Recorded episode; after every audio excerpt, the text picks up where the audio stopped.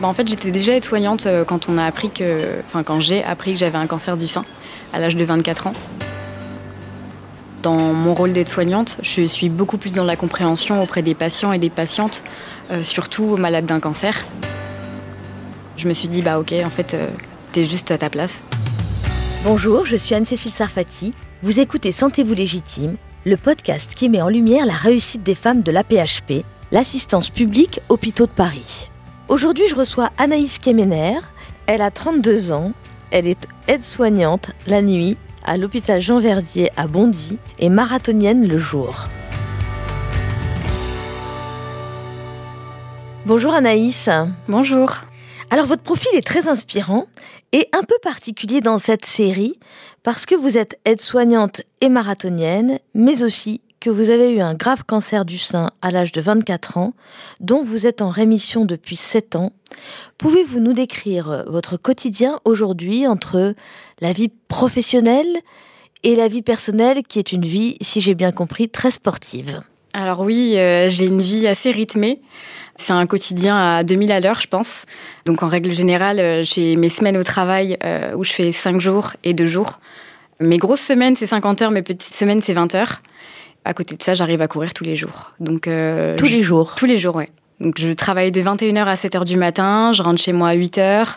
Je dors un peu quand même. Combien de temps vous dormez? Euh, Pas beaucoup. Hein. Je suis pas une très grande dormeuse en général. Je dors entre 4 et 5 heures. Et l'après-midi, entre 15 et 17, je vais m'entraîner. Et ensuite, je me prépare et je repars au travail. Vous dormez 5 heures par nuit? À peu près. Mais je récupère quand je travaille moins. Comment en êtes-vous arrivé à cette double carrière? Ça s'est fait assez naturellement parce que j'ai toujours fait de la course à pied depuis l'âge de 9 ans. Et j'ai toujours aimé la compétition, toujours aimé le sport. C'est quelque chose euh, dans ma famille, euh, on va dire, qui perdure. Mon grand-père était coureur, mon père était coureur. Du coup, moi, j'ai suivi euh, leur chemin. Et votre vie professionnelle? La vie professionnelle, pareil, ça s'est fait assez naturellement. Mon père était pompier, ma mère était aide-soignante, mes oncles sont infirmiers, ma grand-mère était auxiliaire. Je pense que dans la famille, je pense qu'on a la vocation de, du travail public. Le travail de nuit, c'est trop dur pour la vie perso. Alors Anaïs Kemener, euh, ce jingle montre euh, l'interrogation ou euh, enfin la constatation d'un certain nombre de, personnes qui travaillent à l'assistance publique plutôt de Paris sur le travail de nuit, qui sont un peu découragées par le travail de nuit. Vous, comment vous faites? Il faut vraiment s'adapter.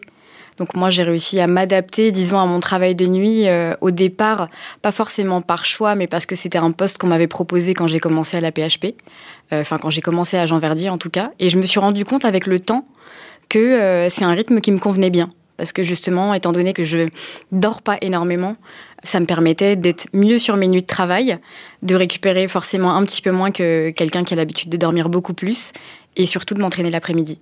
Disons que j'ai pas vraiment le choix de continuer à travailler à côté parce que ma passion du sport n'est pas une passion qui me permet de vivre. Donc, euh, étant donné que il faut bien payer les factures, le loyer, les courses, etc., euh, je travaille euh, de nuit. Après, la nuit maintenant c'est un choix, mais ça reste surtout un travail que j'aime beaucoup faire.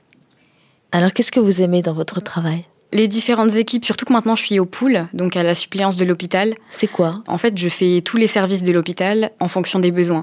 Donc quand j'arrive, j'attends ma cadre et elle me dit euh, voilà, il manque telle personne, ou il y a un arrêt de travail, ou il y a quelqu'un de malade, ou il manque quelqu'un, ou il y a besoin de personnel en renfort sur tel ou tel service et du coup je peux faire n'importe quel service de l'hôpital. Et ça je trouve ça beaucoup plus enrichissant, beaucoup plus intéressant que de rester sur un unique et même service. Ça doit être un peu euh, plus compliqué pour le lien avec les patients? J'ai pas vraiment été habituée à avoir du lien directement avec les patients parce que j'ai fait 10 ans d'urgence. Et quand on est aux urgences, euh, forcément, on n'a pas ce lien. Euh, la proximité, elle est au moment où on travaille avec le patient, mais il n'y a pas de suivi à la suppléance, c'est à peu près pareil, sauf qu'il y a un peu plus de suivi quand même. Parce que d'une nuit à l'autre, je peux travailler en salle de naissance et voir une maman qui va accoucher, et deux jours après, euh, pouvoir travailler euh, en suite de couche, et du coup m'occuper de cette même maman avec son bébé. Et ça, ça vous plaît? Ah oui, oui, j'aime beaucoup. Bah, c'est beaucoup plus enrichissant euh, dans mon travail, je pense, parce que justement, ça me permet de voir différents publics, différents patients, différents bas âges, forcément, puisque je travaille, je peux faire un jour en médecine interne et le lendemain en, pédiatrie avec les enfants. Donc, euh, je trouve que c'est beaucoup plus intéressant. Alors, revenons quelques années en arrière. Anaïs Kemener, vous avez été très malade, très jeune. Ça ne vous a pas dégoûté de l'hôpital? Pas du tout. Bah, en fait, j'étais déjà aide-soignante euh, quand on a appris que, enfin, quand j'ai appris que j'avais un cancer du sein à l'âge de 24 ans.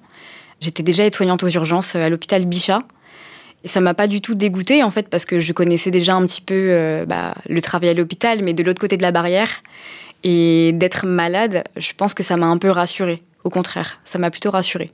Surtout parce que je connaissais les pathologies, je voyais des gens qui étaient malades au quotidien, et du coup, je savais un petit peu dans quoi j'allais m'embarquer.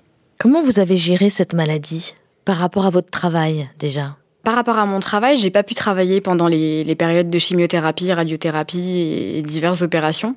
J'étais en arrêt de travail pendant un an et demi, donc euh, à l'annonce de mon cancer euh, pendant toute la durée de la chimio et des traitements. Et j'ai repris en mi-temps thérapeutique un an et demi après. Et euh, pendant la maladie, vous continuiez à faire du sport? Oui, j'ai toujours continué à faire du sport tous les jours. J'imagine qu'il il y a des moments où vous étiez peut-être trop fatigué quand même, non? Bah, j'étais fatiguée, mais étant donné que je pouvais pas travailler, c'est la seule activité que je pouvais faire dans ma journée. Donc pour moi, c'était vraiment important de pouvoir euh, continuer à courir. Alors forcément, j'ai adapté ma pratique. Je faisais plus de la compétition comme j'en fais aujourd'hui, mais euh, j'ai vraiment adapté ma pratique. J'allais courir, j'allais marcher, j'allais faire du vélo. Il fallait absolument que je sorte une heure dans la journée. Du coup, la pratique du sport aussi euh, au quotidien, permet de réduire les risques de récidive du cancer du sein. Ayant cette connaissance-là et aimant déjà énormément le sport, euh, forcément, euh, j'allais pas m'arrêter de courir.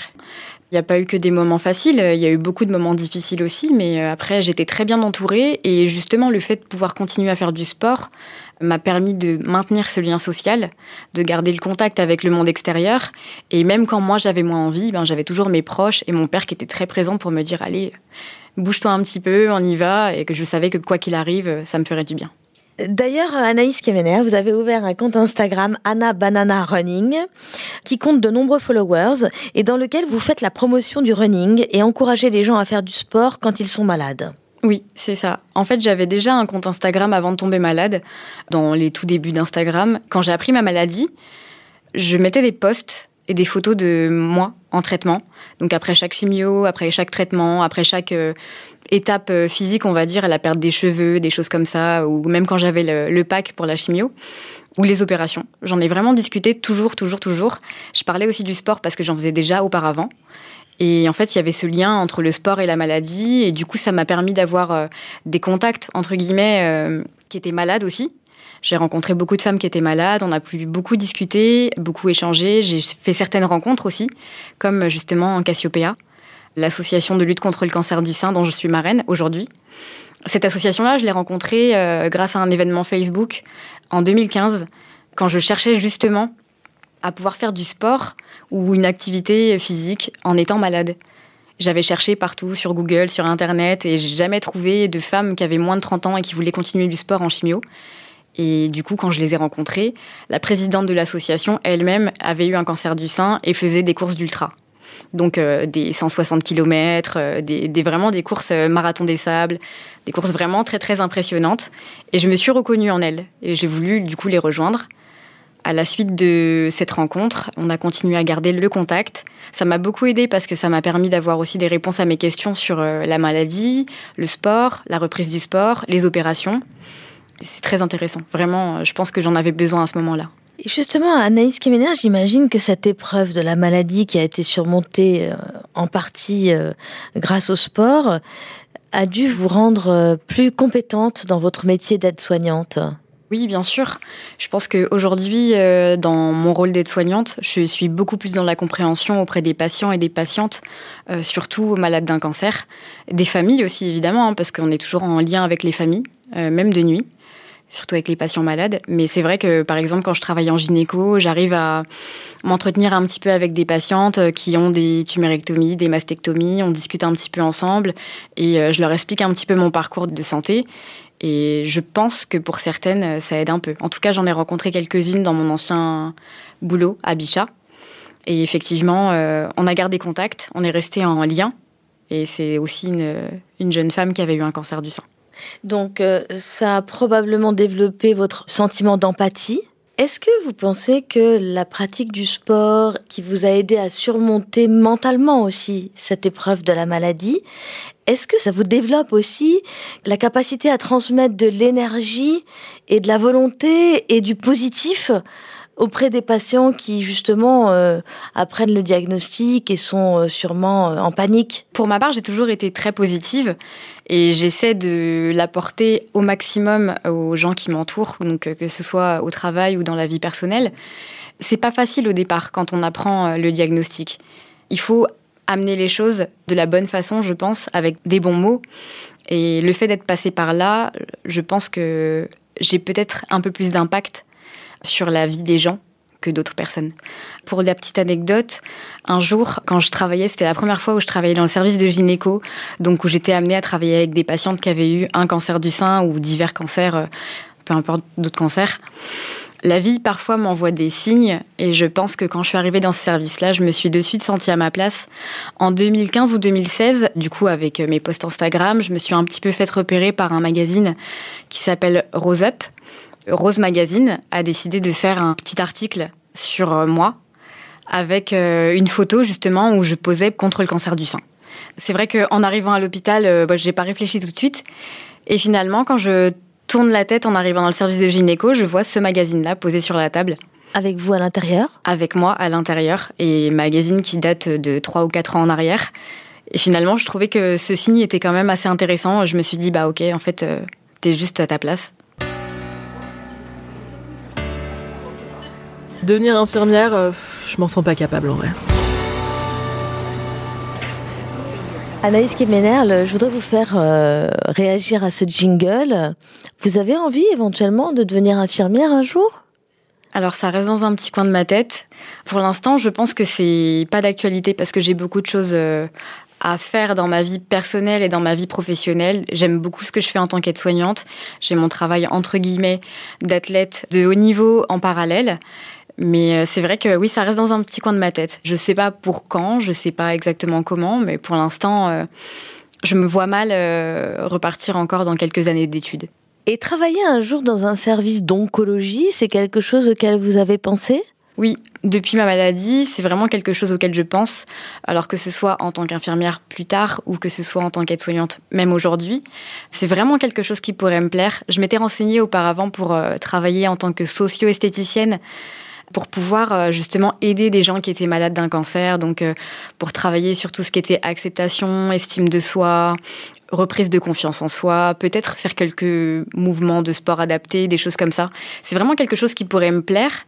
Mon histoire peut aider d'autres personnes et c'est ce que je fais justement au sein de mon association avec Cassiopeia. Lorsque je peux leur venir en aide, c'est toujours beaucoup de mental, beaucoup de d'aide au quotidien, des activités qu'on peut faire ensemble avec des femmes qui ont été malades. Et vraiment, je pense que ça peut booster vraiment le, mental. Dans le sport, c'est des petites étapes euh, à gravir, on va dire. Comme on dit, à chacun son Everest. Pour moi, ça va être un marathon en moins de 2h30. Pour d'autres personnes, ça va être de pouvoir courir 5 km ou même ne serait-ce que 2 ou 3 km. On n'a pas tous les mêmes objectifs, mais je pense que chacun peut valider étape par étape, palier après palier, pour pouvoir booster un peu son mental et justement, à chaque fois, s'améliorer davantage. Quand vous parlez avec des patients ou des patientes atteints de cancer euh, qui font des chimiothérapies, qui les épuisent, j'imagine que c'est pas facile de leur euh, dire d'aller faire du sport parce qu'on est très fatigué quand on fait une chimiothérapie. Comment vous faites pour les motiver à aller faire quand même du sport? C'est assez simple parce que du coup, je prends mon histoire personnelle et que ce soit pour les patients qui sont en chimiothérapie ou même des gens qui ne sont pas malades. Hein. Je pense que c'est valable pour tout le monde. Bizarrement, effectivement, quand on fait du sport, on se sent bien après. On sécrète certaines endorphines, bah on se sent bien, euh, on est l'esprit aéré, la tête un peu plus au clair. Et pourtant, même quand on est fatigué, pour mon exemple personnel, je sais que quand je vais courir, je me sens bien. Quand je rate un entraînement, je me sens moins bien parce que je me dis mince quand même, t'abuses, t'aurais pu le faire. Alors que euh, je regrette jamais d'y être allée. Alors c'est pas uniquement moi qui vais les booster, c'est tout le groupe, c'est vraiment euh, toute l'association, chacune se parle entre elles et c'est vraiment aussi cet effet de groupe et ce lien en fait qui va booster chacune. Mais effectivement, il y a certains traitements qui sont très très difficiles, c'est compliqué de pouvoir faire du sport, euh, on n'a pas tous les mêmes capacités physiques et puis même liées au traitement On n'a pas tous les mêmes sensations. Enfin, c'est vraiment propre à chacun ne serait-ce que pouvoir dire euh, bah, je vais marcher, je vais courir, je vais faire du vélo, peu importe l'activité, je vais juste prendre l'air en fait, euh, promener mon chien, euh, faire une balade, faire les courses. Bah, tout ça déjà c'est des petites choses qui vont aider chacun et chacune. Rester en mouvement en fait. C'est ça, toujours rester en mouvement. Vous m'avez dit que c'était pas d'actualité pour le moment, éventuellement, de passer le concours d'infirmière, etc. Quelle est votre priorité là? À l'heure actuelle, je travaille normalement, je travaille euh, comme tout le monde, mais euh, je m'entraîne aussi beaucoup à côté, en vue de faire le marathon de Berlin qui est dans trois semaines, avec euh, un objectif de sélection pour les championnats du monde. Donc vous êtes vraiment ambitieuse dans votre vie et là l'ambition vous la mettez un peu plus aujourd'hui sur le sport mais peut-être que demain ce sera sur le professionnel de l'hôpital. On verra. J'adore mon travail et j'adore aussi euh, courir. Donc je pense que l'un ne va pas sans l'autre pour l'instant. Mais effectivement, pour les études, j'y reviendrai, je pense, dans quelques années. Et le sport, euh, ça reste mon quotidien actuel. Alors merci et bravo euh, pour tout ce que vous faites, Anaïs Kemener. Merci beaucoup. Merci d'avoir écouté Sentez-vous légitime et rendez-vous dans un prochain épisode avec une autre femme formidable.